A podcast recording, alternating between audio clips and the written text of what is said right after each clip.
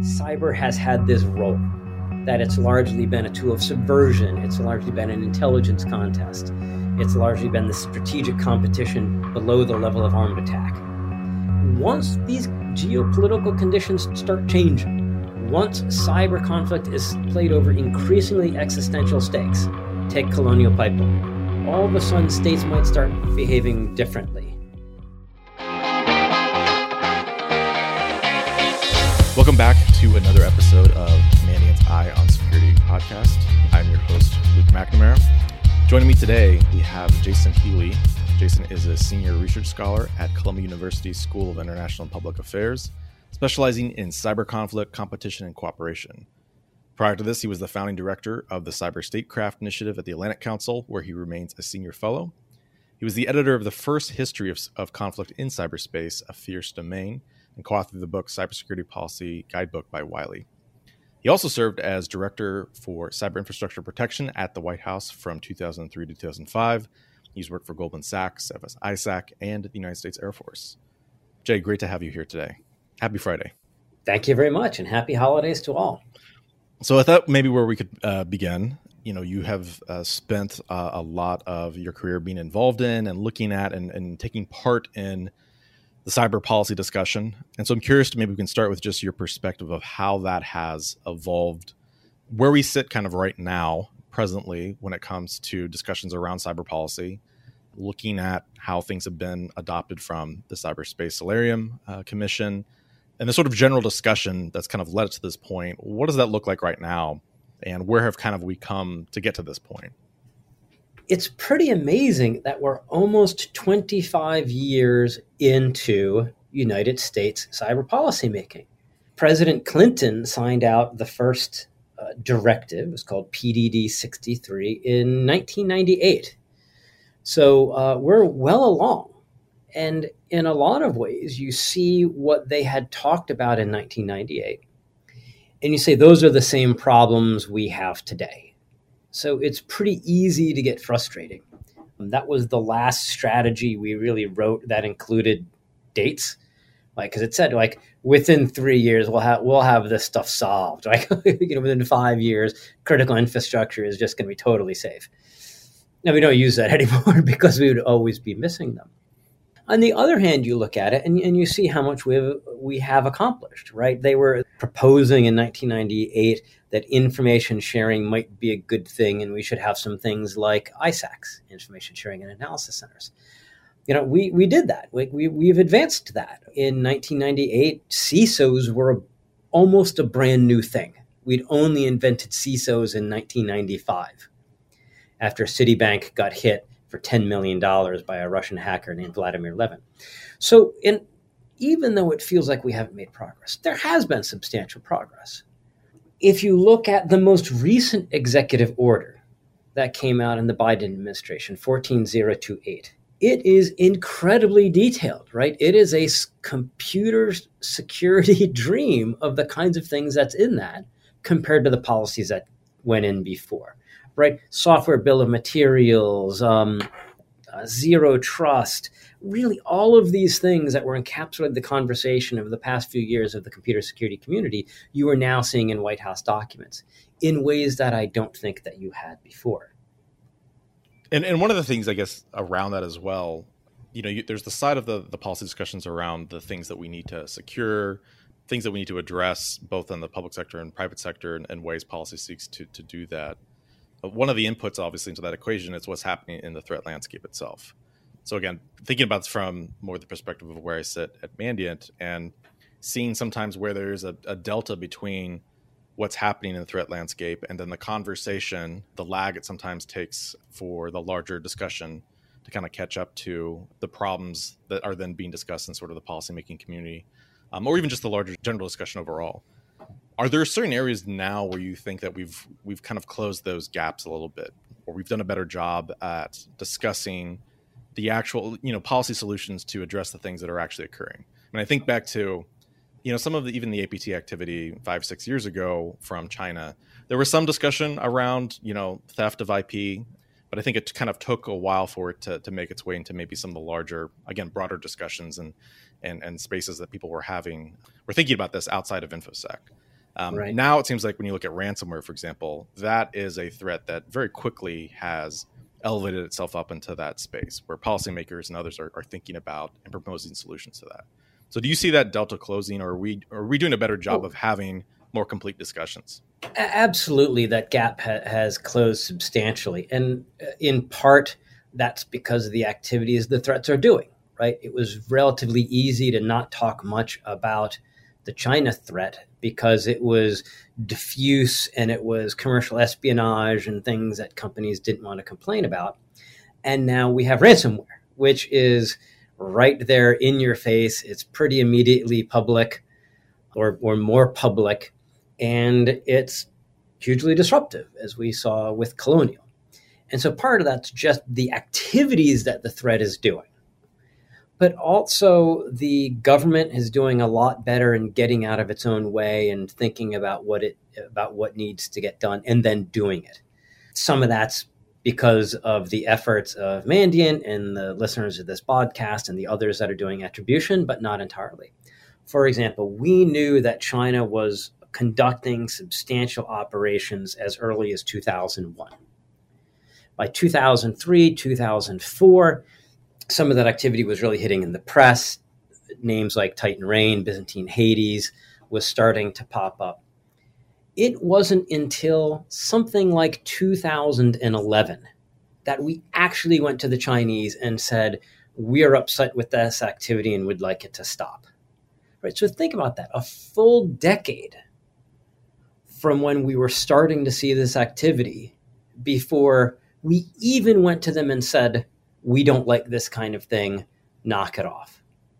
And that's substantially because we were treating it as counter-espionage kinds of activities, right? It was taken over by that sub-community and say, well, you never want to tell the other side that you know what they know, what you know, and it's a wilderness of mirrors. And so we really got in our own way on that.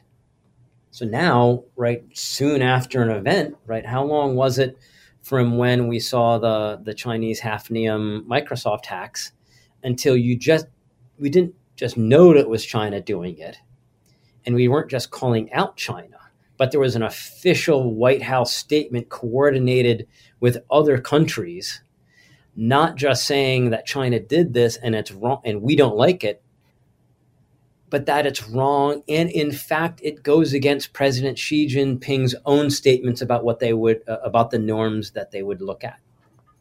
And I'd like to highlight that point. I still hear it said, even by people who should know better, that there are no norms. There are no globally agreed to norms. That was maybe true that was probably true in 2014. It was already less true in 2015, and it's definitely not true now. And it's one of the most important areas of progress in 2021 because we had two separate UN groups, one that was more US-led and one that was more Russia-led, that agreed to a bunch of norms, that basically the entire UN General Assembly, all of the nations of the world, have said, boy, you know, commercial espionage for profit, attacking critical infrastructure during peacetime, have said these things are what we need to avoid. Now our problem is going to be going from agreeing to the norms to how are we going to enforce them? And of course, that's going to be a lot tougher challenge for US policy going forward. So do you see that as being something that is very much dependent on the type of activity? So when we look at the problems that we face today, look at problems of cyber espionage, both for sort of traditional military diplomatic information advantage, but also for economic gain, as we've seen historically from China. We look at problems around disinformation. We look at problems around ransomware. Often these are very sort of complex and diverse problems. There can be overlap between them, overlap amongst the actors that may be involved in them. But for the establishment of norms and looking at, you know, how long it took for us to get to sort of norms around some types of activity that, you know, do seem to now have stronger norms built up around that. Do you see areas where you think we are maybe increasing the speed at which we are kind of solidifying and cementing those norms on an international level, and maybe others where it's going to be harder to get general consensus around? Without a doubt, right? And this is very much on the adversaries for being so reckless and brazen. When it was relatively quiet attacks that were only attacking one company at a time, albeit with many such attacks happening, intrusions happening at the same time, it was harder for like-minded nations to come together and say, this is BS, we've got to stop this. When you've got the ransomware attacks, you've got NotPetya, you've got WannaCry, it's become a lot easier for the United States to say, all right, let's start getting behind this. When the United States says, okay, we need to do disruptive operations, we need to be hacking Bitcoin wallets, we need to be, there might have been countries that would have been more upset about that, but we've got a lot more support for that going on now. The one part that, well, amongst the parts that threw me off is the United States was pretty clear about the things that were black and white, you know, where it's okay and where it's not okay. And where we've really confused that is with the response to SolarWinds, right? Absolutely, we should be upset about SolarWinds, that it happened, that we didn't find out about it for so long until Mandiant discovered it, that such one on multitude attacks are still relatively easy or can happen in that we find about it so late. But the position of the Biden administration and others that somehow this was espionage that was beyond the pale and could not be acceptable and was especially disruptive and destabilizing, I didn't quite get where we were going with that argument. Right, sort of saying, you know, this is reckless in part because it could have been something that led to attack versus just, you know, traditional espionage. Yeah, and I can see the argument that's been made there. We had never made it before, and it wasn't quite clear to me if we were going to weigh that versus the stability, like the erosion of trust that came around the world after the Snowden revelations. And saying, all right, well, I understand why we kind of want to privilege one versus the others, but I'm not sure I have to buy that argument. And they never really quite made the arguments in a way that I think was quite clear enough, based on we had been saying, like, how many times I've had people say, look, spy is going to spy. What are you going to do about it? Right. And that was fine when it was Snowden, when it was Snowden stuff or the rest. But then with the other side, well, spy versus spy. And now the caveats come. Yeah. It's spy versus spy. Well, unless it's going to give you privileged access. Well, we were on the backbone, right? We had that gave us a lot of access to do a lot of stuff that we never took advantage of, just like they had access to a lot of stuff that they didn't take advantage of. And I'm certainly not trying to make a moral equivalence. I'm not trying to make a national security equivalence. There could have been arguments that were made in a much better way than they had been, to just start taking away these points. Well, one of the things you mentioned earlier that I think could segue us into talking about this a little bit more is escalation risk. I know this is something that you spent a lot of time thinking about, but when kind of shifting away from the establishment of norms around what is and isn't in bounds for different types of activity, and then also contemplating, you know, I think historically you could argue, you know, from all accounts, the U.S. has been fairly more restrained in the usage of the capabilities it has in this space, you know, with good reason, given how much of a target our digital economy and way of life and everything kind of presents itself and the fragility we see there. But is that still an area that potentially we are discounting the aspect of risk there, that in a time of conflict or close to or increasing conflict, you know, however you want to frame that there's still a possibility that things could escalate a lot faster than we anticipate? Yeah, without a doubt, because, and we can unpack that in a few different ways. First is restraint. And the United States has not acted with restraint, or without as much restraint as we think. When it comes to disruptive military operations, absolutely. What we would say Title 10 in Washington, D.C., right? Absolutely. We've been when it comes to disruptive operations, especially military operations, incredible restraint. There have been very few operations. When they have, they've been conducted according to the laws of war, the laws of armed conflict, international humanitarian law. And we've even been modestly transparent about them afterwards, such as Operation Glowing Symphony, the strike against Islamic State, where Cyber Command was stunningly out there talking to NPR and others about exactly what we did and, to a substantial degree, how. This was Task Force Ares? Yes. Okay. And if you haven't read the NPR article by Dina Temple-Rast, and it goes into incredible detail from the four-star level on down to the actual planners and operators. We haven't had that restraint on the Title 50 side, on the covert action and the espionage. And it's easy for us on our side to say, well, that's a different thing. But our adversaries don't necessarily see that as a different thing. Vladimir Putin is, or it seems, pretty convinced that the U.S. is trying to conduct information operations to incite color revolutions in former Soviet states and in the former Warsaw Pact. He seemed convinced that the Panama Papers, which was the release of damaging financial information that was showing corruption and hiding of money, was a U.S. covert operation directed at him personally, which was in part of that was in the intelligence community assessment after the 2016 election interference. Right. So a lot of our adversaries are sure they're hitting back rather than hitting first. In the case of Iran, it's almost certainly true. There are a lot of statements, including by senior military cyber officials, that Iran was largely focused internally with their cyber capabilities to look at dissidents until the Stuxnet attack. And then, oh, that's the way the game is played.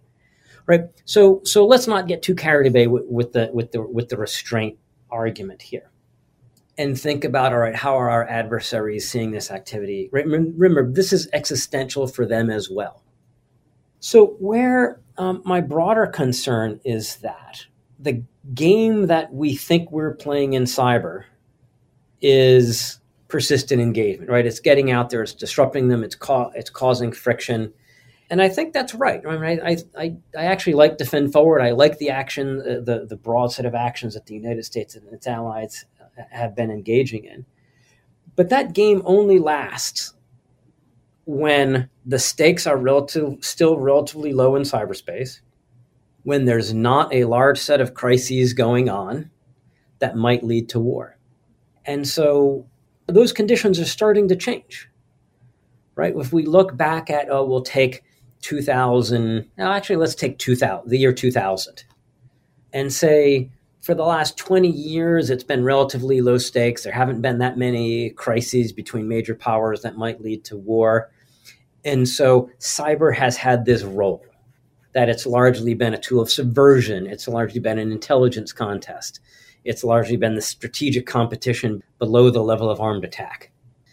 Once these geopolitical conditions start changing, once cyber conflict is played over increasingly existential stakes, take Colonial Pipeline, all of a sudden states might start behaving differently and say, oh, that's how it's going to be. Okay, you're going to do that. We're going to up stakes back at you. The more that we've done Internet of Things and cyber physical, more likely that these attacks are going to start causing casualties or maybe slip out of control. And the more that we have increasing crises, right? If we're getting into great power competition, the phrase that's, I think, still de rigueur in Washington, D.C., right? You're going to see more crises and face-offs between the United States and Russia, U.S., China, Iran, North Korea. During those crises, we can expect the United States and those competitors are going to be more willing to take risks.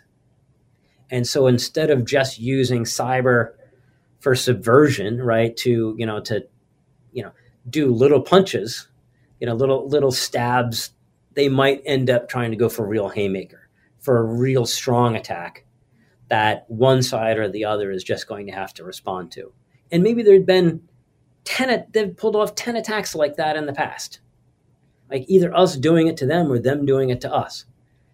And the leaders of those countries said, yeah, you know what, no big deal. We'll ignore it this time. But because there is now a crisis, they decide that this is an attack that demands an escalation. Where do you think attribution falls or plays into that? Because I think one, you know, thinking back to, what you were referencing earlier about the Hafnium stuff and the swiftness that you saw governments come out and denounce that, not just the United States, but internationally, but also thinking back to both WannaCry and NotPetya. And that those both took place in an era where there was a lot more reticence, a lot more due diligence that governments seemed to kind of want to employ before coming out publicly and saying, we believe this is North Korea, we believe this is Russia, et cetera. And that makes sense. It makes sense that you would see, you know, potentially InfoSec researchers and vendors being more willing to say that, you know, first. But now we do seem to be in an era where you have governments that are very quick to do that, to come out and attribute activity. And in some part, that seems to make then the policy response a lot easier, because I think when there's those lags, you know, of months potentially between when an activity happens, when it gets called out and attributed to a foreign government or entity, it could potentially kind of weaken the force behind, well, what do we do next? How do we respond to this? So how do you see that kind of playing out where now, obviously, you have a lot of people looking at when there's a large disruptive attack and you can see the impacts of that. You know, everyone's eyes in this entire space are kind of on that, but also the government's willingness to kind of come out, show their cards, and potentially link that to an entity. How does this sort of play in this sort of escalation situation? Yeah, I anticipate that, I mean, cyber's been, attribution has been, you know, for a long time it was a side issue, right? People could say, attribution doesn't matter so much. And that was especially true when cyber was played for especially low stakes. And it has been relatively low stakes. Most cyber attacks are bad, but they're not, you know, national security bad of the kind of things that we normally think about a cross-border armed attack, right? It's not tanks across the border bad, most of them. As those stakes are increasing, right, this is the role of attribution and the role of misattribution and speedy attribution, I think, are going to pop up a lot. And it's easy in the United States, in being on a Mandiant podcast, to remember that remember the days when attribution did take a really long time and how much easier attribution is now. But there's a huge attribution gap. Right? If you're in the United States and you're listening to a Mandiant podcast, there's a good chance that you're in a state that finds attribution a lot easier than it used to be. But for a lot of countries around the world, that's just not true, right? The United States, a few of our allies, a few are able to do this. Mandiant, a few other companies are able to operate at or near your level, but really, how many? And so you just imagine the number of countries, including China, North Korea, Iran, Russia to some degree, that are substantially lacking compared to the United States in attribution, much less to say, well, what about Brazil, Nigeria, South Africa, you know, Ecuador, Thailand, Vietnam, right? Even some states in there that are increasing cyber players that aren't able to do attribution. So when we think about this attribution, what attribution is going to mean for escalation in a crisis, let's think about, well, what if it's not U.S. in the crisis, right? What if it's about Armenia and Azerbaijan and Russia or Belarus or someone wants to do a false flag attack? Or if it's China and Taiwan and someone wants to do a false flag attack to stir the pot there. India, Pakistan have had substantial cyber dust-ups in the past. And the leadership will have a harder time resisting the headlines that scream cyber war because they got attacked and they don't have the time or maybe even the inclination to wait for a Mandiant or a NSA or Cyber Command to come in and say, no, give us another week. And we're pretty sure this wasn't your rival that did this to you, but wait a little bit.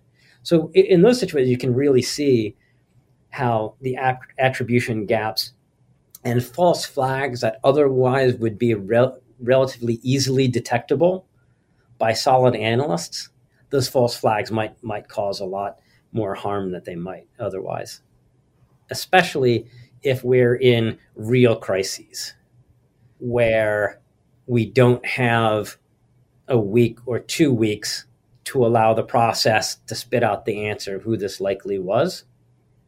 But the president needs to know right now, or the head of state needs to know right now, was this a false flag? Was this a low-level attack? Or was this the opening shot of the war, right? Was this the Pearl Harbor attack?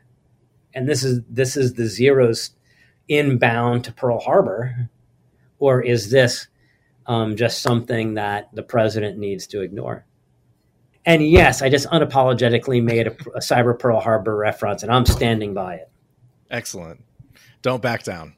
I was going to say, though, you could imagine in any of those situations that you gave examples of where you have sort of longstanding tensions that could boil over into some conflict, but where maybe there's a lesser amount of technical know-how and aptitude around attribution, in a situation where you have a crisis where an event has taken place, where a cyber attack has taken place, there may not be the political will if the public sentiment is that this is our traditional adversary who did this, forget whatever the facts may be, or, a lack of patience to kind of wait for that to come out. I mean, this seems like, I guess part of this, my question around this is, when you're talking about norms and you're talking about escalation risk, you're talking about crises, you're talking about events taking place in a very short period of time. And so for one piece of this, it may be sort of like what is in and out of bounds, and how do norms develop around, we can anticipate there's going to be a lot of interesting and, a lot of interesting policy questions that are going to come out of some of these potential crises down the road. And you can get into some of these dilemmas around escalation. But I guess one aspect of this is how do the norms around what is in and out of bounds sort of evolve in those time frames when those crises are unfolding? And are there ways to kind of constrain that ahead of time? I think we put a little bit too much pressure on norms if we were to do that and expect norms to do all of those things. But there's lots of other things that we can do. Some of them fall under diplomacy, some not. For example, here at Columbia, I remember we had the head of the air war over Syria, and he would talk about the ins and the outs of being on the hotline that he had with his Russian Air Force counterpart in Syria, so that they could help make sure that to help reduce the chances and likelihood of mistakes and miscalculation. And we don't really have such things on cyber. And wouldn't it be nice if we could try and say, whoa, you went too far here. There's one that happens at the White House level that we used after the 2016 election, but that's the political level. That's not the operational level. CISA has one of these with China and others, but that's at like the cert to cert level. Useful for the technologists, but not for the war fighters. Less operationally relevant, but still useful, are the back channels, right?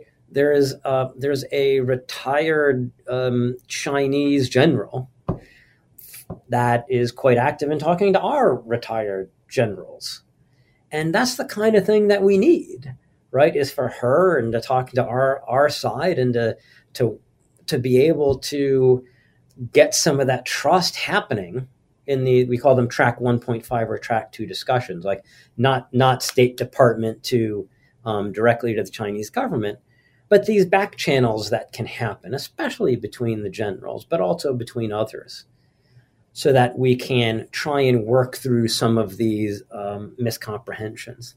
In general, these other ways of signaling, to use the term that we would say in international relations, so that when you do have these mistakes and miscalculations, the other side is able to say, you hit us hard, but you didn't mean it. So we can calibrate our response back in a way that will make you regret it, but not make you feel that you have to then up the game against us once more. And especially in a non-U.S. context. Well, another way that we think about this in international relations is peacemaking or peacekeeping, right? Peacemaking is about these two states are fighting in a way that is spilling out and affecting global peace. So what is the rest of the world, especially via the UN Security Council, going to do to minimize this impact to global peace between this conflict, right? And in cyber, well, what can the UN do? What can any state do? We can't separate cyber combatants in any meaningful way that we could say between Armenia and Azerbaijan. But let's imagine Armenia and Azerbaijan are having a cyber fight and it's affecting world peace. So states can't do much about that. The UN can't do much about that. But maybe Microsoft and Google and the telecommunications carriers might, right? There's actually something that we could look at and say, is there a way you could get the legitimacy of the UN paired with those companies that actually might be able to squelch this fight? What would Mandiant's role be in that? And to separate the combatants or to make sure that their attacks don't affect others in the way that, say, NotPetya did. So I think there's a lot more exploration that we can do that goes beyond just thinking about norms. So outside of preparing to have systems in place or dialogue channels in place, understanding in a time of crisis or conflict what those different levers might be to kind of lower the heat or affect things in some way, what are things that you potentially anticipate kind of looking down the road that maybe should be given more consideration for in terms of situations that could be destabilizing? And one example I might kind of throw out there is I wonder, one thing I've been thinking about a lot this last year, obviously with the rise of ransomwares, is there more that we should have done to anticipate that? Obviously, ransomware itself was not new, but is there more that we should have done to anticipate the certain environment that we are in? And starting to see, examples, and I think Iran's a great example of this, where states would start, or state-connected actors would start employing that capability, right? The fact that state actors like Iran have been active in offensive cyber operations of some kind for a while is not new. Ransomware itself is not new, but seeing those actors start to employ or adopt those techniques. And I know, some of us have written about how state actors could use ransomware, for some time. But again, I wonder if the particulars of the current moment that we're in with ransomware, largely on the criminal side, but also where we could increasingly see state players dabble in that. Is there stuff that we should have maybe done a better job of anticipating? And are there things that you look at and say, we should be anticipating this now or be thinking about this now?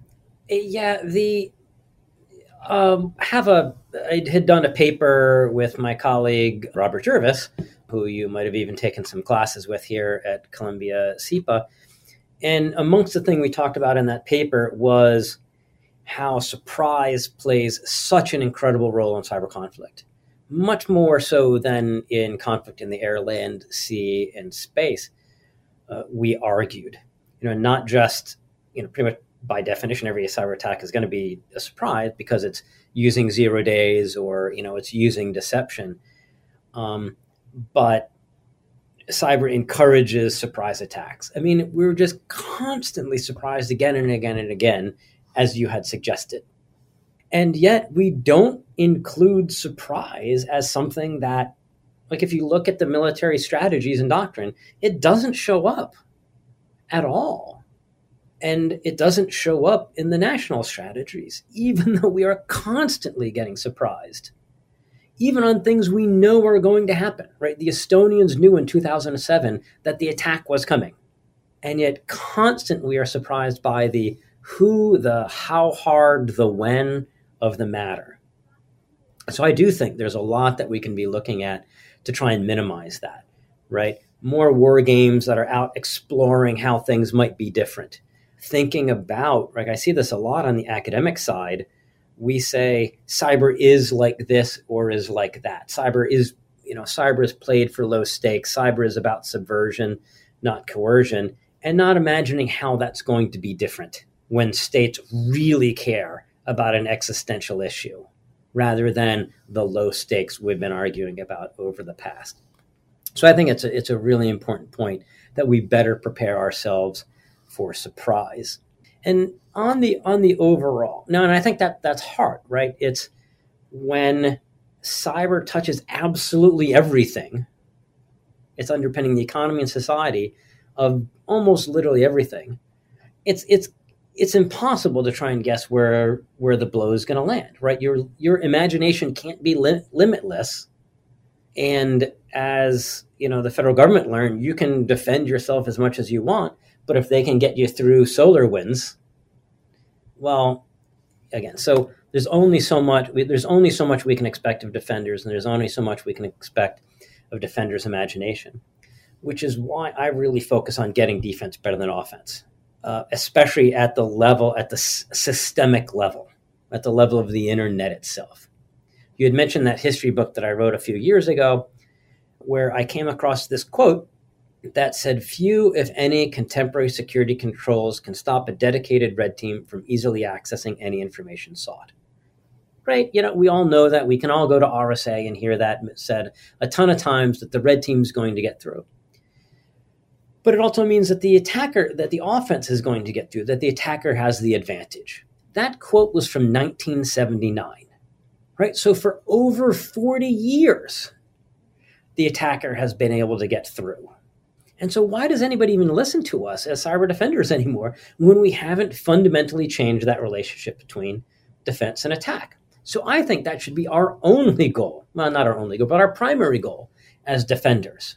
What can we do at scale so that defenders have the easier time?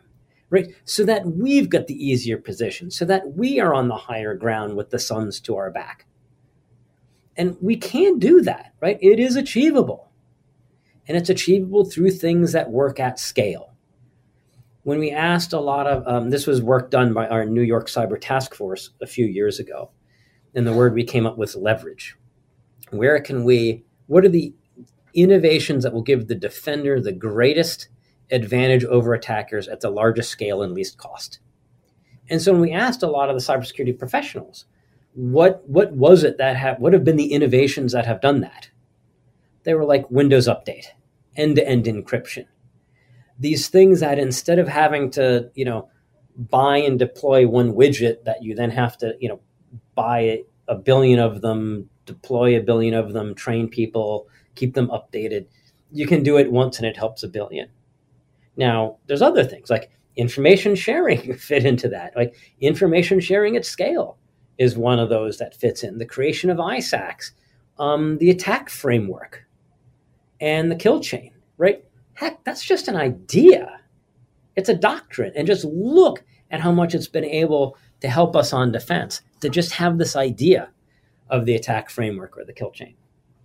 Yeah, in one of the recent episodes we did, I was talking with some of the folks here on our Volnintel team, and they were talking about, and I'm going to mess this up, I can't remember if it was Java or Adobe, but one of these pieces of software that went from being one of the most widely exploited, you know, things that we saw the most CVEs for, to some, you know, one small improvement or change that the code developers made that dropped sort of future exploitation of that particular platform or piece of software dramatically going forward. Yeah, and that was sort of Archimedes' lever that completely changed the landscape of what we now like see, you know, in terms of exploitation. Now there's obviously new challenges we have to deal with, and there's other pieces of software and other platforms that are going to have those vulns that get more widespread exploitation.